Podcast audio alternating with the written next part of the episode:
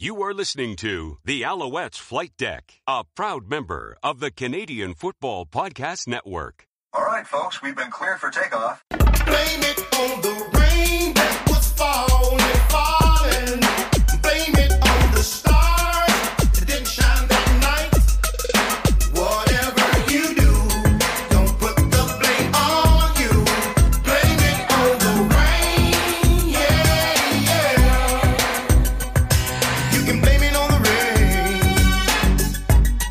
And welcome to the Alouettes Flight Deck, podcast dedicated to Montreal Alouettes football. I am Tim Capper, along with Cliffy D. Hey, buddy, how are you?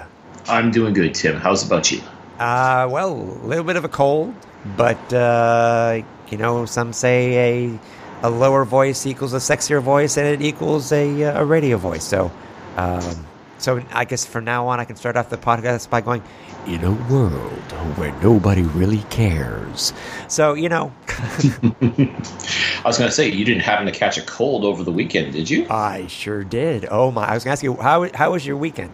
Uh, well, I mean, it didn't start off great, but uh, Friday Yeah, night, I- Friday night football fail. oh yeah, just just a little bit. I mean, Mother Nature just came along and just punched us in the back of the head, and that sucked. Yes, yes, and we have a lot to talk about that. Did you do anything? You do anything else besides watching the game? Oh, just uh, you know, just, listen. Uh, uh, actually, went to a uh, anniversary party. Uh, uh, had some fun there. Uh, had a few drinks there. And, you know, just uh, took it easy. Uh, then uh, Sunday was day to relax. Uh, watched the Arena Bowl. I heard that was pretty good. Yes, yes, it was. And for those who don't know what we're talking about, um, that's the uh, Arena Football League's championship game. Um, that's it's funny. We're talking about the weekends. That's that's actually where I was. Um, I was at my uh, that was my twelfth Arena Bowl that I've attended, and I was in Albany, New York, for the game. Um, it was it was it's a fun time. It's it's very similar to I always it's it reminds me a lot of the Grey Cup and the festivities and and stuff. It, actually, obviously on a, on a lot smaller scale, but you know when people talk about uh, you know the ha- hashtag CFL family, it's you know the hashtag Arena Football family. So I had fun. I had fun. Something actually very interesting came out of that that I wanted to tell you. Um, Okay. And this is that so uh, GoFundMe was was started to bring a fan over from Italy uh, who had never he had been a fan for 29 years and he'd never seen a game and the fans got together and put together a GoFundMe and was able to bring him over and what better way to see your first game obviously whether it be a Grey Cup you know Super Bowl whatever it was the it was the Arena Bowl um, so what he brought me, because he's he's really Gian, Giancarlo is really the nicest guy. I mean, coming again, coming all the way over from Italy. So, of all the things we have sent him over the years, he said, "We want, I want to give you give you something uh, just for, um, you know, just just more just for thanks itself, just a little souvenir type of thing." So what he brought me, and I had no clue at the moment what it was until he showed me but he brought me over a i guess we could say it's a it's a souvenir um, program from the uh, the the bergamo lions which is an italian american football team and he says specifically he says tim i want you to turn to the center photo center page where you see the team photo. And he said and he points, he goes so uh, tim and he points to this guy in there and he says tim who is that? I look at the picture. My eyes get bright and the first words out of my mouth were oh my god that's Danny Maciocia you, you got to be kidding me. I swear to you, I will send you a picture. I will send you a picture. Danny Maciocia was one, either the head coach or the coach. I'd have to look it up. Of the Bergamo Lions in Italy, I and I don't know what years. Um, also, I'm trying to remember what his name was here because also another CFL quarterback, I think that played uh, Dan Dan Crowley also played on this team. Wow. Yeah, yeah.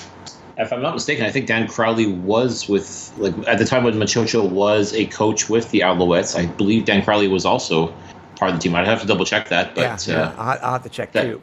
that'd be quite the coincidence to have the both of them on the same team. in Italy after being in Montreal potentially together. Well, it may have been before. I, I said I'd have to check and see what years Maciocia was was with the team. So uh, I, I just thought that was great. You know, it's funny. It kind of brought me for, full circle. You know, he knew that you know where you know uh, Montreal, Alouette, CFL. I thought that was really nice of him, and especially tying it into how it was with the Arena Bowl and stuff like that, and him coming over. So Oh, that's amazing. Yeah. That's a great story. yeah. So I, again, I'll, I'll I'll snap a picture when we're done with the show, and I'll, I'll show it to you. So.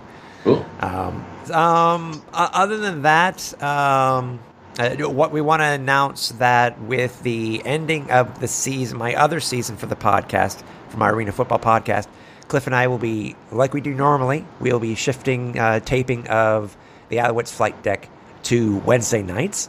Uh, so if there are, you know, it should hopefully make a couple, you know, little, things a little bit more easier for us. We'll have a little bit more news, that type of thing. And uh, uh, yeah, but as I just want to make sure that everybody knows that that's why the pod will be a basically a day later than what it normally is. So, um, uh, but we have to talk about the game, Cliff. I mean, that's really there. It's the game. A couple things that happened during the game. It just so frustrating, so frustrating. Um, you know, even you know with uh, with Antonio Pipkin starting, we really weren't sure what to think, what was going to happen with this game. And as I stated last week, if I said if Pipkin's going to start, uh, I, I, paraphrasing, the Owls were going to lose. I, I think I, that, I think that's what I said basically. Uh, Not so many words, yes. Yeah, not, not so many. Um, and he just looked horrible. He just looked horrible under center. I, I just don't understand. This is a guy who looked amazing in preseason, the first game of the preseason, and he just just did not look good at all under center this pa- uh, this past week. So it's uh, the team. At least Khari knew that there was an issue, and he made the change when he needed to. Uh, you know, uh, with uh, um, with, with getting our other quarterback in there, he really, he, you know, he really did not get a chance to shine because of said rainstorm, which we're going to talk about. Um, but yeah, I, I, I just, I, I just don't know. I, I think it probably was, it probably was the best thing for them to go ahead and switch to Matthew Shiltz. I mean, it's, I, I, think you'll, you'll you'll most likely agree with me on that one. Without question. And this is something that I talked about a little bit in the alternative was just in three appearances that we've seen out of Antonio Pipkin in 2019, he has not looked good at all. He has not looked prepared to lead a football team. And that's troubling. Like, I, again, I wanted to write off that first game in Edmonton. Okay, fine. He it was opening night jitters. Uh, he was, you know, finally being given, given the keys to the car. Yeah. And then unfortunately he gets injured. So I wanted to give him a, a bit of a mulligan on that game Yeah. uh, last week, or I guess you know, two weeks ago against Ottawa, he goes in, as I said, colder than the other side of the pillow because uh, uh, Vernon Adams gets hurt. Okay, like it's going to take time to get established that rhythm and everything like that. It was more towards the end of the game. I mean, it, so again, again, I wanted to give him a, a free pass there as well. But th- this this past week against Saskatchewan, as far as I was concerned, there were no excuses. Like you had a full week of practice to get ready. Yep. You had a full week to get down with your receivers to get everything down. To, you should have been studying the playbook for sure. I, I mean, like just uh, as far as I was concerned, like he just did not look prepared at all. No, he didn't. He didn't. And and again, after one quarter, like when he just got rocked by that one hit by uh, He's no kidding. By uh, uh was it Don, uh, Dante Moncrief? Uh, I'm sorry, Derrick Moncrief. I'm sorry, Dante Moncrief plays in the NFL. uh, once Moncrief just knocked Pipkin into the like middle of next week. I mean, I mean, he was looking shaky before, but then after that, like he just looked completely defeated. Like it just like for every one decent pass, every other pass was just incomplete, or he just he'd hand off to Jeremiah Johnson and maybe get two yards out of a run. Uh, like just nothing was clicking. Nothing at all was clicking No. with Pipkin under center. No, nothing at all. Nothing. And thankfully, Khari did make the change. He get, he got Matthew Shiltz, friend of the show, into the into the game, and it was funny. It reminded me exactly of when Vernon Adams took over in Edmonton. Immediately, there was just a shift. Like just you can see the the players all of a sudden just responded better, and Shiltz himself just looked a lot more calm, a lot more poised. Yep, yep. Uh, still the offense wasn't quite getting things done, um, but they were at least starting to make a little bit of progression. And unfortunately, too, uh, got kind of rocked himself by Cameron Judge. Not as bad though. Not as bad as Pipkin did, man. Not as bad, but holy crap! Like I think, once again, uh, the blind side just just failed for for Shiltz, whereas Pipkin just didn't read the defense whatsoever. Yeah. Like. Like, like that that's a, that's huge. Like when you're not making your reads and you can't see what's coming like front of you. Like and again, Moncrief had Pipkin dead to right. That's that's that's the unfortunate Oh, part. yeah, like yeah, he just yeah. got leveled. Yeah. But again, both quarterbacks cough up a hit, and unfortunately, Israel Israel cough up a touchdown. Uh, aside from that, though, the the defense was solid. Uh, special teams was fantastic. Oh, was it ever? Was Talk- it ever? Talk about making up for last um, two weeks ago against the Red Blacks. Shakeir Ryan, Oh yeah. yeah, yeah. welcome to Montreal. No kidding, man. And it was- What a run! right at the beginning too, man. And it's like, uh, yeah, you know, I'm. It it the, the the stadium became electrified because everybody, you know, it, this is the year seems to be the year of the return in the CFL. what we're calling it. And obviously, Montreal had to get in on this party. Mhm. Yes, indeed. And again, I, I think we, we've been waiting for, to see this from special teams, and especially too after after giving up two touchdowns the week before. You knew that Yeah. special teams they had a lot to prove. They had Oh, to yeah. they, they had to stand up and get noticed, And they did well. They did very well. very well, all things considered. Yeah, I mean, but unfortunately for us, again, 14 points out of another way, which basically uh, kills the Alouettes. You know, Alouettes lose 17-10 in a, in a weather, rain, lightning, whatever shortened game. Um, yeah, it's it, it- that was the killer there too. But also on top of that, though, is again Boris Bede missing a field goal. Boris Bede missing the first extra point off that return touchdown. Come on, man. When is this team going to think about bringing in another? I mean, they had brought in somebody, but he was picked up. You know, he, he was picked up by uh, taken off the practice roster by the uh, Toronto Argonauts. When are they going to bring somebody else in? I understand. listen, whether it's because he feels more safe and because he's, he is a francophone or if he speaks French, I don't know. And, and I'm not holding that against him. I, I don't care if you speak English, French, Chinese, whatever. If you continue to play like garbage, as the history has shown that he goes on these streaks of playing absolutely horrible, the team needs to bring in another kicker mm-hmm. even if it is an international kicker. You have to bring one in. and, and what I want to know is you've got Enrique Yenny sitting on the practice roster, gathering dust. Like at this point, like would it really hurt to maybe give him a few reps? Like maybe work something out ratio wise? Like I don't Well, know. it's like, different you- though. Remember, it's different though because there's a roster spot specifically for international. Uh, for what? What are we calling these? World players, global players. globals. There's a spot. Yeah, and Diego Coleman has been uh, he's a, a backup uh, O lineman, and I think he's been playing a, a little bit of special teams as well. Yeah. like he's the right now the current uh, global player designate from the Alouettes. At this point, I mean, I and uh, believe me, like you, you can never have too many good offensive linemen, but maybe at this point, maybe like just what I was uh, not necessarily bench Be- Bede completely, but maybe now like we're kind of at a point where maybe we have to look at getting both of them on the field. Let, let, maybe just say Bede handles field goals and kickoffs, and Yenny handles punts, or vice versa, or something, anything. Like just shake it up somehow. Something. Get both of these guys on the field. Maybe that's just that's what it's going to take. Like get maybe there's too much pressure on Bede to to perform. I, I don't know to be honest with you. I Yeah, I don't. I, I don't know. there's times when he looks great. I mean, he drained like 40, uh, 43 yard field goal to at least cut the lead a little bit for the Alouettes. Uh, but yeah, like shanking, uh, like a, was it a 34 yard field goal and uh, point after attempt after that first touchdown? Like, like I said, 37. 37. I'm sorry, Yeah. but man, like, like it's just so wildly inconsistent and it's it's troublesome. It is. I, I, again, this Alouettes team this year has had no problem getting rid of people that they just don't feel are working anymore for any reason, whether it's your head coach, your general manager, uh, your original kick returner, uh, various other players that for whatever reason just don't fit in the mix. Yet somehow Boris Bede still is hanging around. Like is it really because he can speak French? I I mean, the Alouettes have other players that speak French. Yeah, I know. I, I mean, like, and again, I'm, I'm trying really hard not to knock the guy just for the sake of knocking him. But, still, you got to be consistent. You do have to be consistent. And, And- the fact that the Alouettes did have Tyler Crapigna on the practice roster, and Yeah. I, I don't think he, they even had. Fin- I think they just finished putting his name on his jersey before the Argos went and swiped him. Yeah, something like that. Something like that. But uh, yeah, uh, people just something, do something, please, because you know, may, you know, we brought in somebody. It was like two years ago, and they benched him for a little bit. Maybe that's what that's what's ne- necessary. Maybe that has to be done.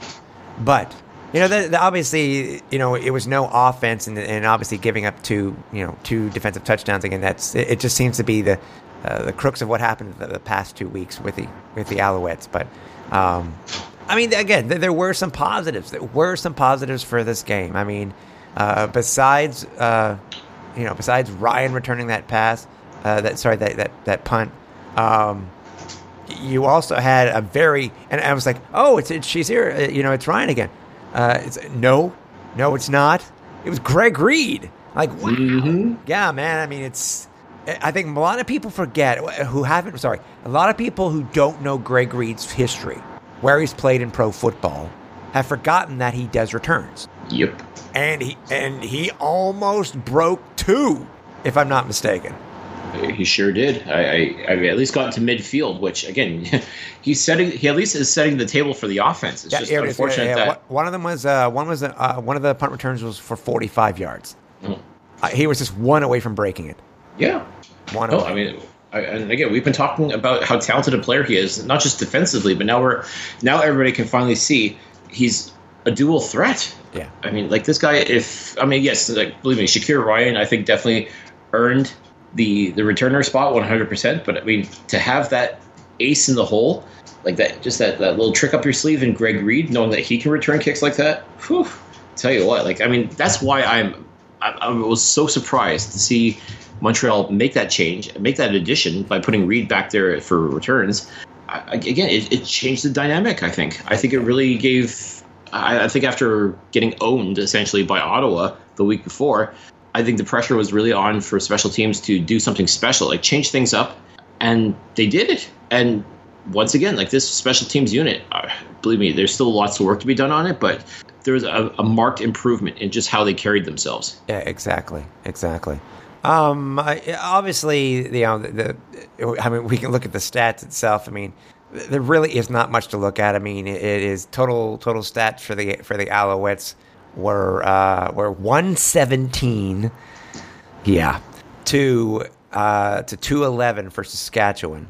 Uh, you know what I've noticed? What's that? Yet again, what the Alouettes are doing? what's that? That number keeps going down, Tim, of yards allowed. Oh, that's true. I mean, yes, there was another 17 minutes to go in this game, but still, I agree with you. Right. I, again, there's of course going to be asterisks all over the place Oh, against to me, to me, right now, the Alouettes' uh, three and four record already has an asterisk by it. It already has an asterisk by it. I'm sorry.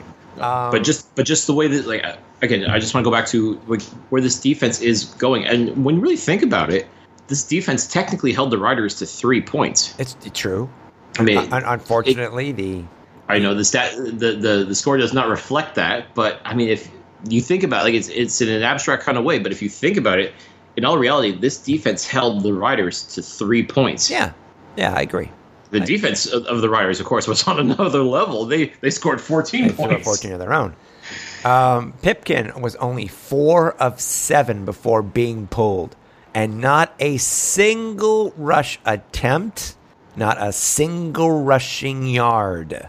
He threw for a grand total of 47 yards. And what's Yeah. funny is that his longest was 22. Shiltz was fi- was eight of was five of eight for 43 in the short period that he was in. Jeremiah Johnson replacing William Stanback for the week. 10 carries for 38 yards. It just didn't seem anything did not seem to be going at all with with the running game at all this week.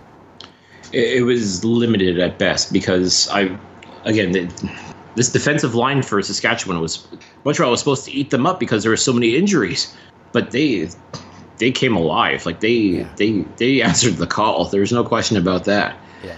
Uh, like I said, and both quarterbacks they they got torched. I mean, unfortunately, I mean they they they felt the boom, Yeah. and that's again, part of me want you want to blame the offensive line a little bit, but I looked and it, it wasn't. I I'm trying to look for someone to who who missed their assignment and on Shiltz on Shiltz's tackle for the the fumble.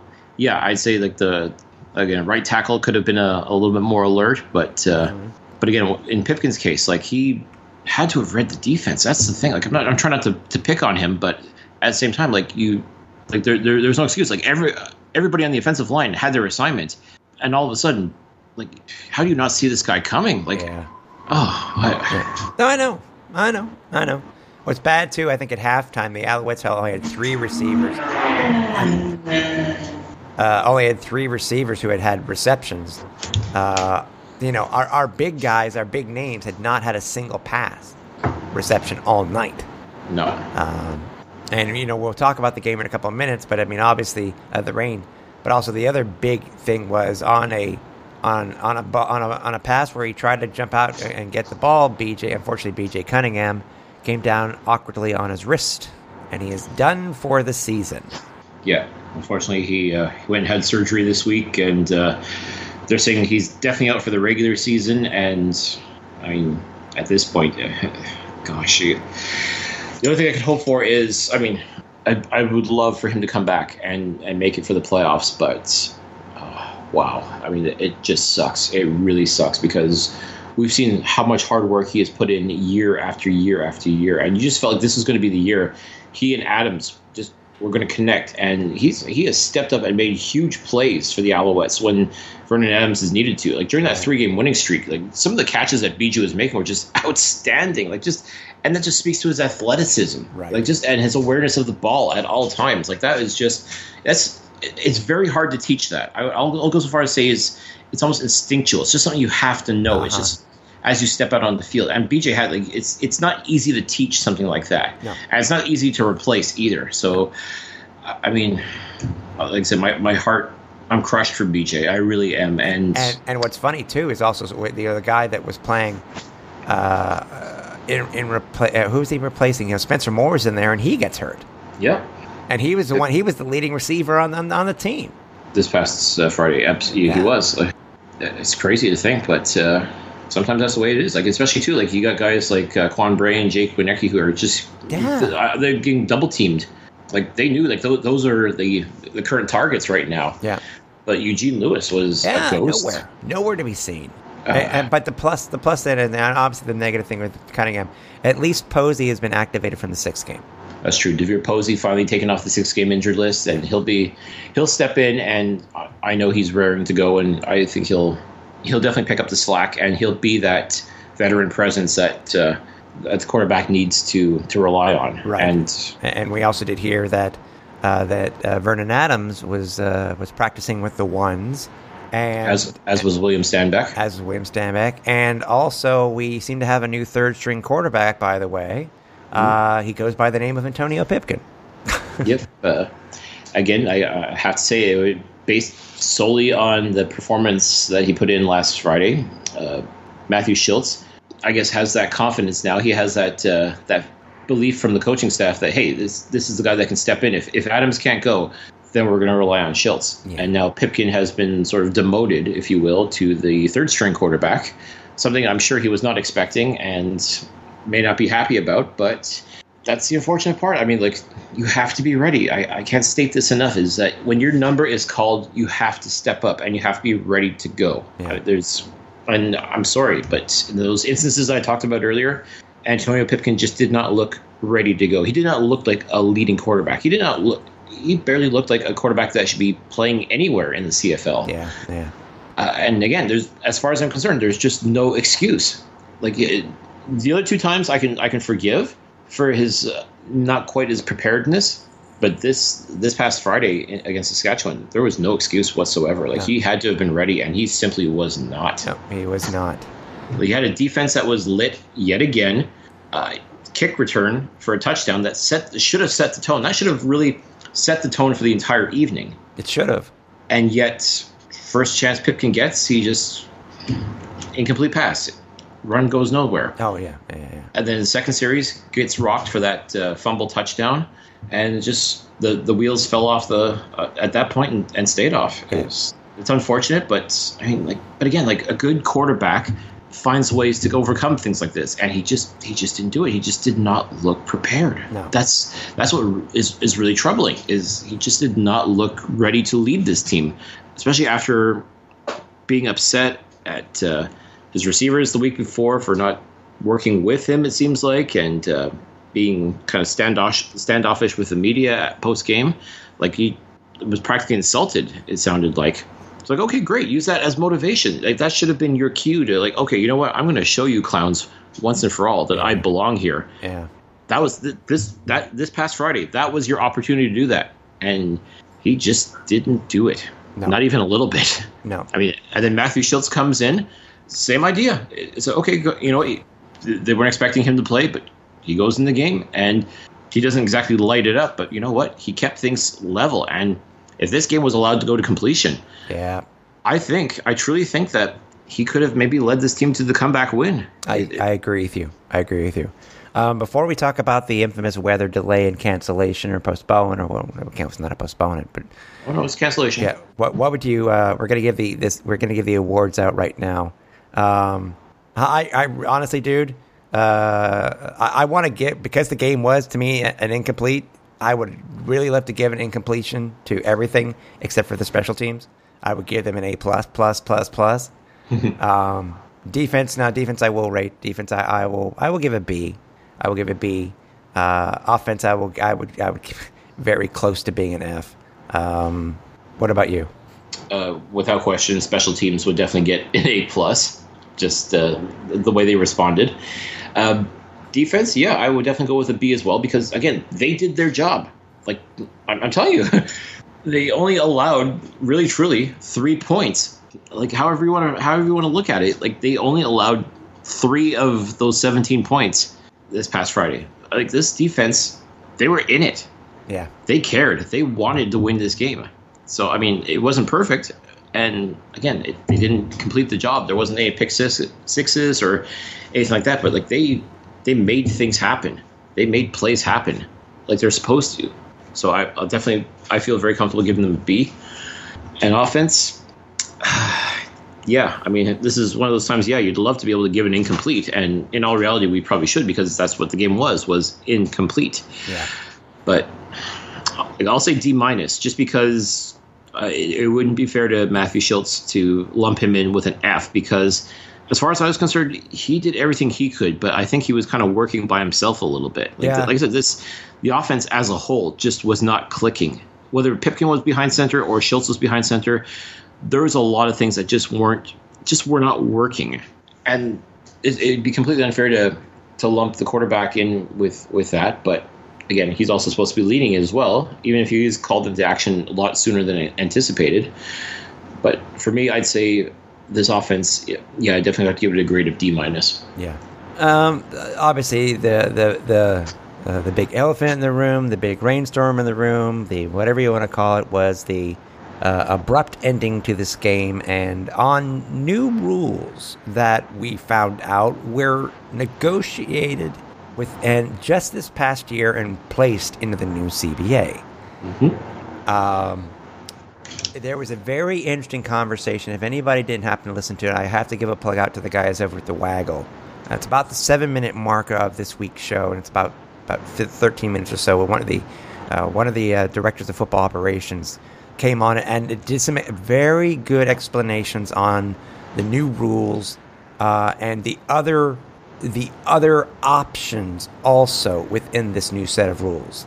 But what I think one of the most interesting things that I heard, Cliff, and this is one thing I said to you while we were, uh, you know, stuck like sardines while waiting for the rain to stop and for them to decide what they were going to do over at Percival Molson, um, was that yes, it did seem that last year's Long Live the Night Bowl was one of the main reasons and one of the biggest catalysts to making modifications to these rules.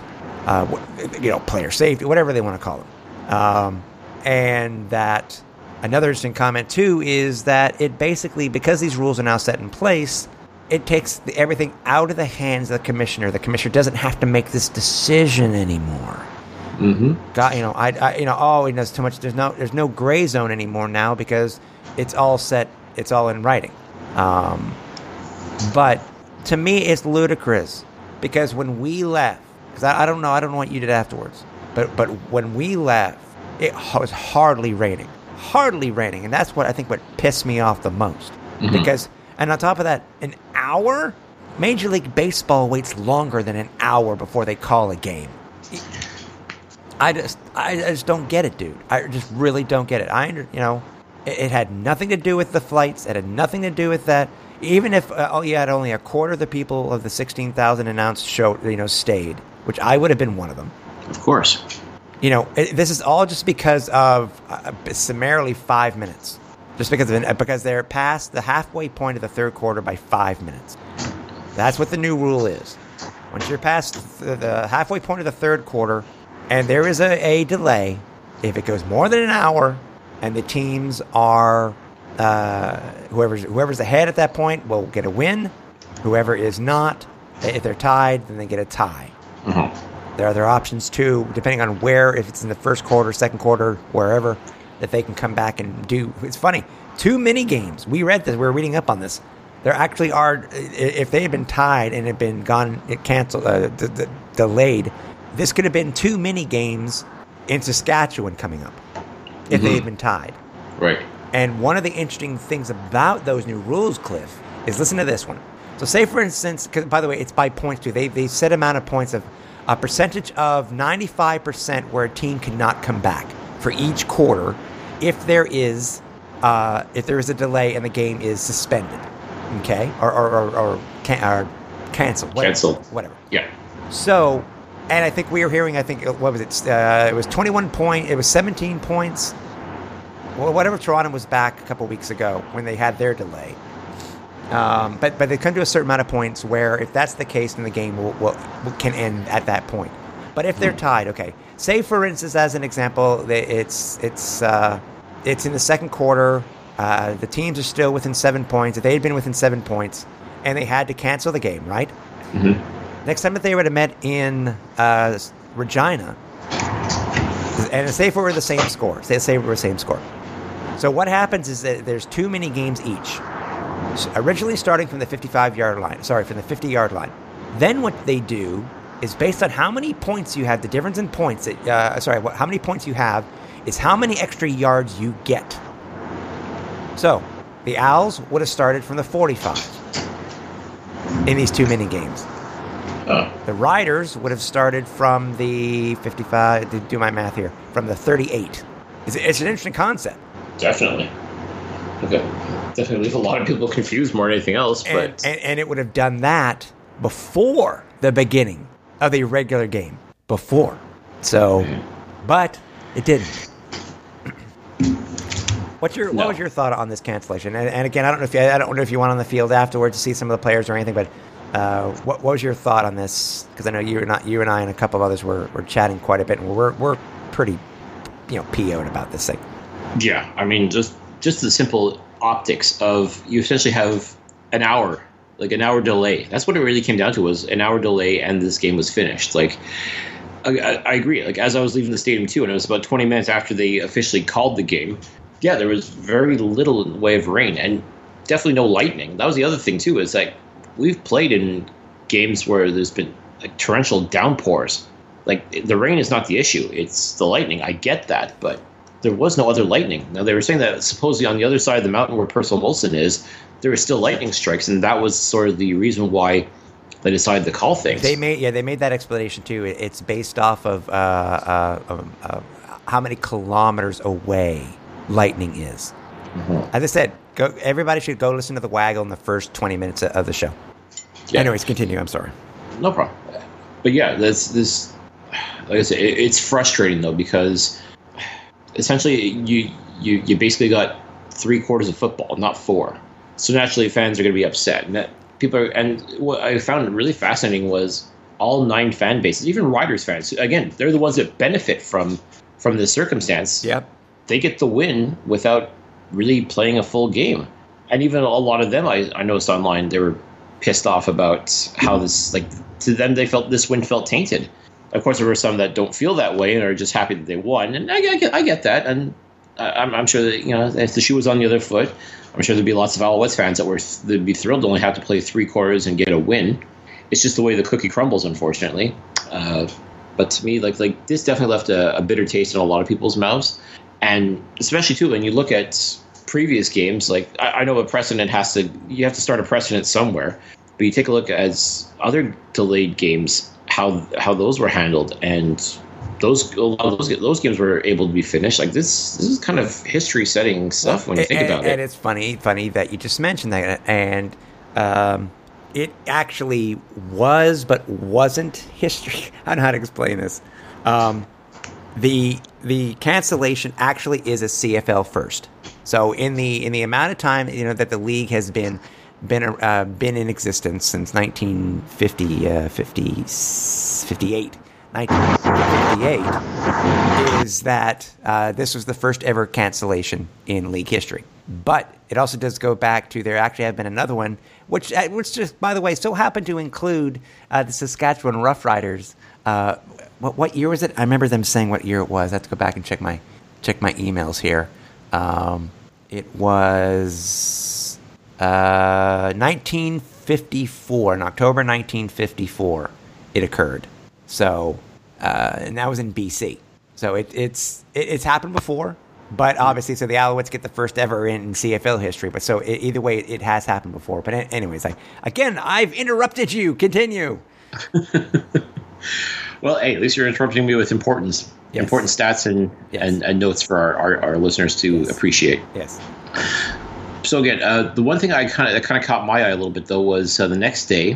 Uh, obviously, fans, of course, were very displeased with what they saw and how things were handled, or in this case, not handled. Uh, the Alouettes did actually release a tweet uh, in response to one of these fans, and they basically said that uh, we're going to compensate our fans one way or another. Stay tuned. Uh, now, I'm not sure what exactly the Alouettes could do at this point. Yeah. I mean, it, it better not just be a hot dog, damn it! I swear to God. well, Or or or a free ticket voucher. As a season ticket holder, I don't need another free ticket voucher. Well, as you- this is this is at this point, what do you do? Like, what what kind of solution can you come up with that would please everybody? And again, I realize you're not going to please everybody, but I mean, at this point, like, how how does the team compensate the fans that were in attendance with essentially getting only three quarters of football? Like, it's it's it's a it's a weird it's it's it's it's a really weird situation and. I, I personally don't have an answer. Like I don't know how how would I want to be compensated? Like I don't know. Like I mean I like I said, there's just there's no winning scenario that I can think of in my head right now. Like the obvious thing would be like, okay, a free ticket to another game would be nice. Uh, you know, a partial refund, sure, why not? I, I guess, but I mean, uh, free hat, I don't know. Like I mean, like that's the thing. Like, but none of these things will change the fact that the Alouettes lost that game, and Yeah, and and if it came down to uh, a playoff spot or or or a, or a, or a particular spot or missing the playoffs by this by by by five minutes, Yeah. Uh, to me, that's what I, I would think about more than anything else. Like, God forbid there's a scenario where Montreal just misses the playoffs, and you're gonna have to you're gonna have to look back and say, well, may, maybe if they had a chance to at least come back and maybe tie the the Riders or even win against the Riders, that would change the playoff picture entirely. But yeah, yeah. it, it, it's tough. I, God, I. Were you able to speak to any of the players afterwards? Did any of them come out? Uh, not really. No. I mean, I I bumped, bumped into a couple folks afterwards, but Yeah. not. Uh, Oh, listen to this one. I listened to another. Speaking of, I listened to another conversation. It was with uh, Herb Zurkowsky. Uh, he was over on uh, on TSN 690 on Monday, and uh, Joey Alfieri uh, happened to speak up about something, and this is very interesting, Cliff. Supposedly, and I, I don't know if it was him. I have to go back and listen to it again in their archives, but supposedly, with 20 minutes remaining before the game was called, the refs were already changing into their civvies. oh, yeah. 20 minutes. What does that say to you? You know what I mean? That well, you know what it kind of says to me. They knew about that rule about the one hour. well, yeah, yeah, yeah, but that's but that's at 40 minutes. Anything can happen in a 20 minute period. I agree. I, I'm not. I'm, you're not wrong, but I, I can't help but wonder if they knew well. They obviously had to. know- Again, you get if you're a referee, you have to know the rules.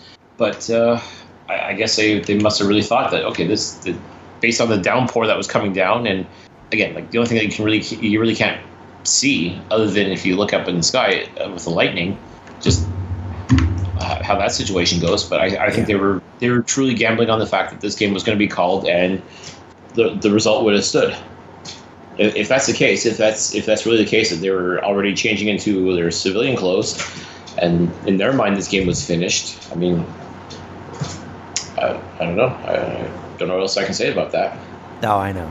Very interesting information. Very interesting conversation uh, on Monday and Tuesday.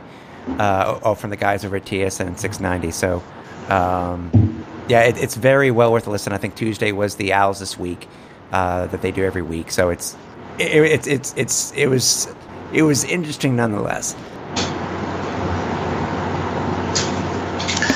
Well, unfortunately, there's no crying over spilled milk, right? We just have to sort of accept the fact that you know this is a I don't want to say a setback, but it's it's a disappointment. There's no question, Oh, yeah. and I, I am curious to see just how the Alouettes will find a way to compensate this team, uh, like the the fan base that Yeah, nothing. got nothing that felt wronged. yeah, but no- nothing's come out yet. well, that's again, uh, maybe that's it. Maybe it was just trying to offer up some words of encouragement, just to, so that people weren't completely w- walking away bitter about how the experience. But like, especially too now with the league owning the team, like, like at, at what point can you, like, at what point do you offer? What kind of compensation can you offer that would be feasible? To be honest with you, Right, right. Because there were people that came in from out of town for this game yeah, like like they should be compensated too. They too also paid their money to, to watch a game. It's not just Alouettes fans that are being jobbed here. I mean, uh, people from Saskatchewan came out for the game, and again, they, they walked away with a win, and I'm pretty sure that that would be their compensation. But yeah, yeah, yeah. at, at the same time, like for, I guess if if you want to reward those who were in attendance, how to do so? I guess that's. Uh, I, I, I'm not sure how the team's going to do that, but uh, I'm really curious to see if they actually follow through with that or if it's just lip service. I'm curious to know too. I could always contact my uh, my season ticket manager and uh, try to find out what you know what's what's the see if he has any other deets on the on what's going on. So I'm curious to know. I'm curious to know. Yeah. Uh, Disappointment all around, but uh, you know we got to have short memories and uh, Well, see, that, see that's the problem too, Cliff. Though I understand that, but the, the last two weeks, the Alouettes. This happens to the Owls. Last week, they had a chance to go ahead and, and get within another game of the Hamilton Tiger Cats after they lost. This garbage occurs this week, and Hamilton pulls off a hell of an upset. Great game, by the way. A hell, you know, a, a great ending on that game, and they go up by another game. yep. And and that, that's that's what just you know that, that gnaws at me. That just really gnaws at me. Um, any other uh, any other interesting news before we get to the uh, uh, to the preview of this week's game versus Calgary? Any other news across that came across the wire? Uh, just a couple of minor transactions. Uh, the Alouettes added a couple of players to their practice roster. Uh, we've got defensive tackle from University of Columbia, Lord Hyeamang. Hyeamang. I'm not. I'm sure I'm not pronouncing that right. So, Lord, I apologize. Yeah, we'll wait. We'll wait till we. Yeah, we'll we'll have to wait to see the uh, the pronunciation on that one. and also Dal- Dalton Ponchilia has been added, a wide receiver from Western Kentucky. He was actually in training camp this year and was one of the cuts, but uh, he's back now. And uh, don't be surprised if a few more interesting names get added to the practice roster because don't forget, Tim, in the next couple of weeks, the practice roster expands to 15 players. oh yes, yes, that's right. So when you factor in injuries and other possible uh, scenarios, then uh, we could be seeing some uh, very interesting names being added to the practice roster for the Alouettes. So I'm Should be fun. Should be fun. I, I'm I'm personally curious to see who uh, who else gets added on, uh, especially too now that the Alouettes, believe it or not, are still despite this two game losing streak and and such, they're still very much in a playoff picture. That's right. It, it sounds incredible to think, but I mean that's the Eastern Division for you. I mean, two teams in the East have to make the playoffs. We know Hamilton right now at six and two. They're they're definitely sitting pretty, but someone's got to take that second spot and host a playoff game. Could still be the Alouettes, Uh, and this was something that a lot of people were not predicting uh, earlier this season. Now with uh, Vernon Adams back and William Stanback back, if they if they can get healthy and get back to that form that they had during that three game winning streak, then Montreal can get themselves back back into it. Yeah. That's that's the beautiful part about football is it's not over until it's over. So And, yep, and continuing too that uh, you know we got the next two games are on the road. Um, you know? It's a heck, a heck of a road trip, by the way. Calgary and then Moncton. Um, but uh, they're two very winnable games. That's the thing. First time that they'll have played, the, they'll have played the Argos this year. So we'll, we'll have to see. Uh, we'll have to see what uh, what what comes of these two games. But uh, yeah, I'm, I'm I'm very I'm very interested. I'm very interested to see what what's going to happen with these two. So I really am. Oh, that's new. I just noticed that they're actually posting the winning 50-50 numbers on the website now. as well they should. As well they should. As well they should. I, I what I think is uh, it's totally off topic. I love that you're able to buy a, a ticket online for the Ottawa Red Blacks and play in the 50-50. I think a, a few other teams are doing that now too. I think Edmonton and BC are also offering the opportunity to play uh, the 50-50 uh, draw, Yeah, I, I would love that. I would love that. So. especially in Edmonton where those prizes get up to like 100 200,000 dollars. Oh, yeah. I don't. You know, I don't. The only way, uh, and this is not, this is not a knock on Owls fans. You know, because I have seen the, the numbers for the Blue Jays series get up to hundred thousand dollars. Um, the only way that it's going to do it is if if the Owls start started off at ten thousand dollars, which has been done. I think that uh, didn't Edmonton in their first game say a guaranteed fifty thousand dollar lot? Yeah, because they, they actually started their number at 100,000. So of course, Oh man. fif- of course, 50% goes to charity. The other 50% goes to the winner. So Yeah. so right away, just without anyone else buying a ticket, you'd be get, you know 50k richer. And of course, everybody's going to you, hear those numbers right off the right off the bat. People are going out there buying tickets, Oh, and of uh, course. that's how the pots get to be like massive. But this is still a relatively new thing here in Quebec, the whole 50-50 thing. So I, I, I think it's going to be a while before people really catch on to that. Like it, Well, d- dude, I, I well the thing is they've taken advantage of. I said for the Blue Jays series, but you know we all remember the days where even though it was moti moti, it was only a maximum of two thousand dollars that you could win, yep, which was ludicrous considering that they were calling it a 50-50. yeah, well, like fifty dollars, fifty dollars. Yeah, exactly, exactly, exactly. By the way, don't forget that we're on social media. There are places that where you sure for sure can find us. Uh, if you want to follow us on social, it would be over at Alouettes FL Deck on Twitter and over at uh, just search for Alouettes Flight Deck over on uh, Facebook. Um, if you want to follow me on Facebook, it would be at re- uh, sorry, excuse me, on Twitter it would be at Reppact. That's R E P P A C T. If you want to follow Cliffy, that would be at at Cliffy D. Uh, if you also all want to listen to the archive of all the shows for the Alouettes Flight Deck, you can go to www.alouettesflightdeck.ca. Also, you can head over to Google Play Music. You can go to uh, uh, to Apple Podcasts, to Spotify, and to Stitcher. So we got Calgary this week, bud. Um, we don't really know the status of the of the if Bo Levi will be playing right now, but as of taping today on, on Wednesday, he isn't going to be playing as of yet. Well, not one hundred percent. They they wouldn't say anything. They they still are Hush, hush. very hush hush, and he was very much a limited participant in in practice. Nick Arbuckle, the quarterback who has been playing in relief of Bo Levi Mitchell, once again is taking the majority of the snaps in uh, practice for Calgary. So leads me to believe that uh, unless something miraculous happens on Thursday, I got a feeling Bo Levi may dress for the game, but I don't think he'll actually be starting in the game. Right. Um, the Owls have lost three straight to the uh, to the Stampeders, and when it comes to playing at uh, at McMahon, it, it's yeah, it's not. Oh boy, it's it's not so good. Uh, one, two, three, four, five, six, seven, eight, nine. Eleven. straight- Nine straight losses at McMahon. Yeah, the last game that they won at uh, McMahon Stadium technically was the 2009 Grey Cup. Oh well, yeah, and actually, it was actually the two thousand. It actually was the two thousand and nine season. Yep, there, there too. So, yeah, uh, in July. Actually, it was uh, uh, Canada Day. Yep, that's right. Canada Day 2020, uh, 2009. So, um, since since uh, it's become the new streak instead of uh, BC Place, uh, the curse of BC Place, it's now uh, It's just the the curse of McMahon. it's the curse of the West. What are you talking about, dude? what uh, what does uh, what uh, obviously we know who's going to be starting for the Alouettes. At least it seems to be starting for quarterback, and we're getting uh, our running back also. What do the Alouettes have to do? Whether it be Arbuckle, whether it be Bo Levi, what do they have to do in order to win this game? They just got to stick to what they've been doing. I mean, this defense once again will have to come alive, and will have to take advantage of the fact that there's still several injuries for for Calgary. Uh, I mean, Nick Arbuckle has definitely proven that he's a gamer. He's more than likely going to end up being either in Ottawa or Toronto next year as their starting quarterback. That's the feeling I'm getting right now, or unless he goes to the XFL. But uh, yeah, I, I think once again this defense is going to have to keep playing the way they have been playing. I, I'd be floored, quite frankly, if they managed to stifle Calgary's offense to like 200 yards like they have been the, the past few weeks. Yeah.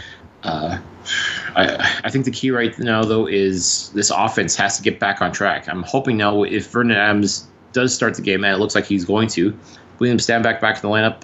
Hopefully, that's just going to get put everybody back the way that it's supposed to be, and they finally get things moving again. Because the past couple weeks, it just hasn't been there offensively. Yeah.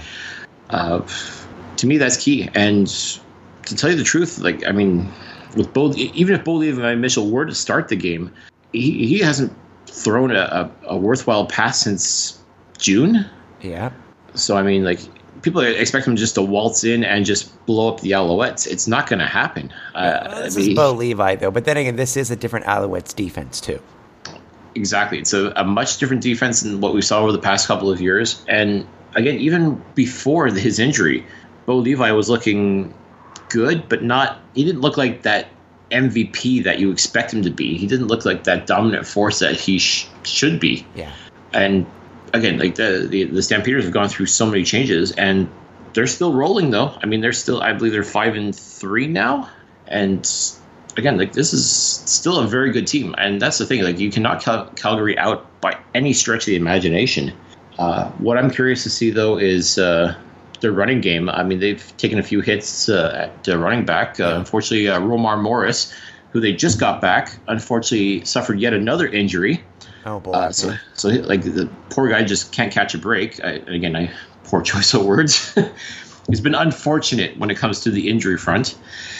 Uh, so really, I, I, I'm I'm really curious to see just like one thing with Calgary though is their mentality really has been next man up. Like someone goes down to injury, someone steps up, and you really can't count out Eric Rogers. I mean, that guy. Oh, yeah. he- the guy just finds ways to score no matter what. I mean, that's that's just what he does. He's he scores touchdowns. Uh, Montreal is going to have to find a way to shut him down. Uh, what will help though is a bunch of former Calgary Stampeders will be in the lineup, such as Tommy Campbell, Patrick Levels, uh, hopefully Deontay Evans. Uh, I know he was banged up uh, against the, the Riders. Hopefully he'll be okay and ready to go. I mean, those are some of Calgary's best players over the past couple of years, and now they're wearing blue and red. That bodes very well as far as I'm concerned. Like if those guys can show up and remind Calgary that hey, we used to be here, and uh, you know now we're coming for you. yeah. Believe me, that's uh, that's a good. I, I won't say swagger to have, but it's that that con- it's, it's a confidence builder. It's one thing that's going to help Montreal feel like, hey, this is a winnable game. You you said it from the top, Tim. This is a winnable game. Yeah.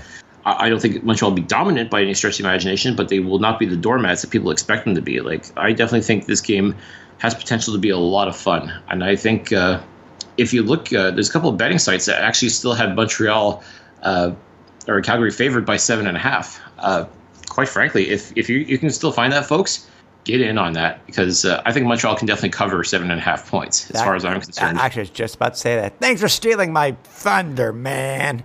Um, I'm sorry. it's okay. Uh, it was bound to happen. Um, uh, yeah, uh, currently at 5Dimes, it does have the Calgary Stampeders favored by seven uh, with an over under of 51 and a half points. Um, it looks like the, the betting line has gone anywhere from from eight between it's it's gone between six and a half and eight sorry six and eight points difference for this game so um, i- interesting uh, yeah seven I, I will you know for Calgary and Montreal uh, it just shows that they're, they're they're showing that Montreal is a different team you know when you look at the other things like uh, as an example Winnipeg Winnipeg's favored by 12 over BC Edmonton's, Wow. Edmon, Edmonton, see, that's funny. And Edmonton's favored by nine over the Argos. I thought that would be higher. And and and Hamilton's only a two and a half point favorite over Ottawa. I thought that would be higher. Yeah, I thought so too. But uh, let's not forget too that uh, Hamilton they had to fight back to get that win against BC.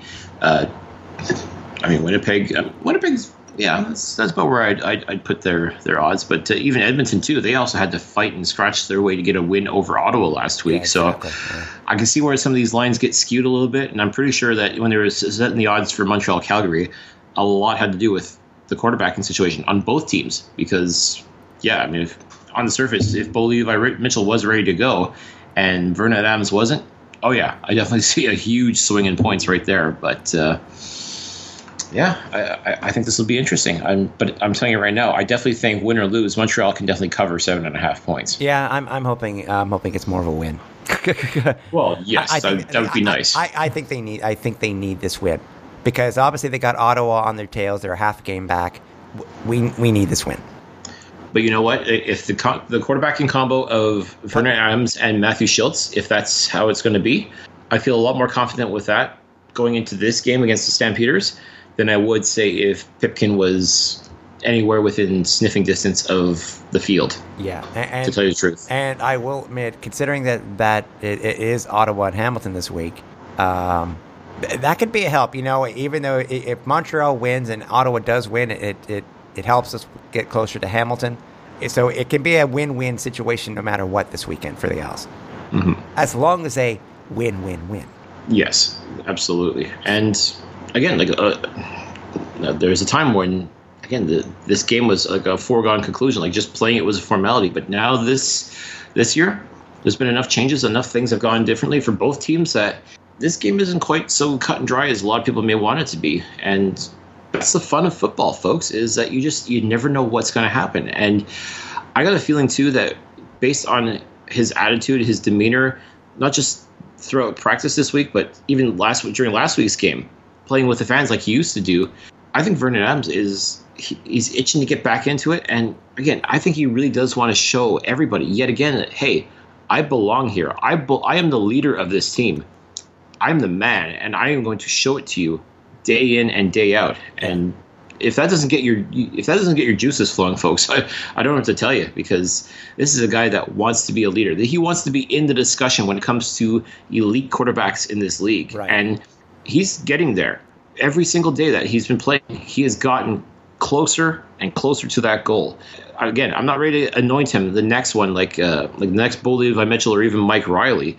But I tell you what, folks, Vernon Adams definitely belongs in the discussion when it comes to the quarterbacks in the Canadian Football League. Right. And you're going to see that this Saturday, win or lose. I think you're going to see just how good of a quarterback Vernon Adams really is. And I think this game is going to test him, and he's going to rise to that occasion. And I can't wait. Quite frankly, I cannot wait to see what he does. And by the way, before we go, we have to at least mention you're talking about Vernon Adams, a very positive sign of him at halftime coming out and throwing with the fans, which seems to be if he's if he's hurt or if he's uh, or if he's been you know he- a healthy scratch, it always seems to be a uh, a weekly occurrence of him tossing the ball back and forth with the fans. But what we were not expecting, what we weren't expecting, is obviously with Vernon throwing the ball uh, ball into the stands, a fan throwing it past Vernon, but it wasn't an incomplete pass. The oh, pass no? the pass was caught by TSN sideline reporter from Montreal, John Lu. Oh, yeah. Oh man, what a catch! and the, and look, if you haven't seen it yet, you and I'm, and if you're a CFL fan, I'm sure you have seen it, but it, you have to go look and, and look this thing up on social media, especially on Twitter. The look on Vernon's face when he saw John catch that was priceless. Oh, yeah. He lit right up. It was hilarious. You know, it's like all this bad stuff about you know TSN report, sideline reporters that can't catch anything. Scianitti, uh, you know, it's it's it's nice to see that some of them are you know, are, you know some of those uh, sideline reporters do come to ball. Oh man, I t- tell you what, like John Louis, I mean, he's a fashion plate to start with, so he he wins people over with that alone. Uh, guy does his work uh, day in and day out. He he brings it every single game. Hey, if, But he, if he now- want, if he wants to rock the rock those the, those short dress pants when it's hot outside, hey, I'm okay with that. I'm okay with that. That's it. He, he's a professional. What, do you, what, what more could you ask from the guy? And then, oh, by the way, he can pull off the Odell Beckham Jr. catch. Whew. There you go. The, the legend of John Lu grows every single day. Yeah, exactly. So, uh, what what you got planned for this weekend, Cliff? Besides the game on Saturday, anything? Uh, you know, just uh, take it easy and uh, just enjoy football. You- Also, too, NCAA starts this weekend. What? Yep, It does? it does. So it's not even September yet. I thought they started in September. Nope. There's a, a few colleges that are, uh, are are getting games going. So uh, Oh, wow. and NFL preseason. I mean, like, eh, like eh, eh. It's, yeah, it's true. it's preseason. It is preseason. It's preseason. So, okay. Well, that's cool. Uh, well, we hope you enjoy uh, the game this week. Um, and we hope to see you, obviously, here again uh, next week here on the Alouettes flight deck. Uh, so, everybody, uh, have a good week. And uh, for everybody here at Alouettes flight deck, for Cliffy D, I'm Tim Capper. We're on final approach. Take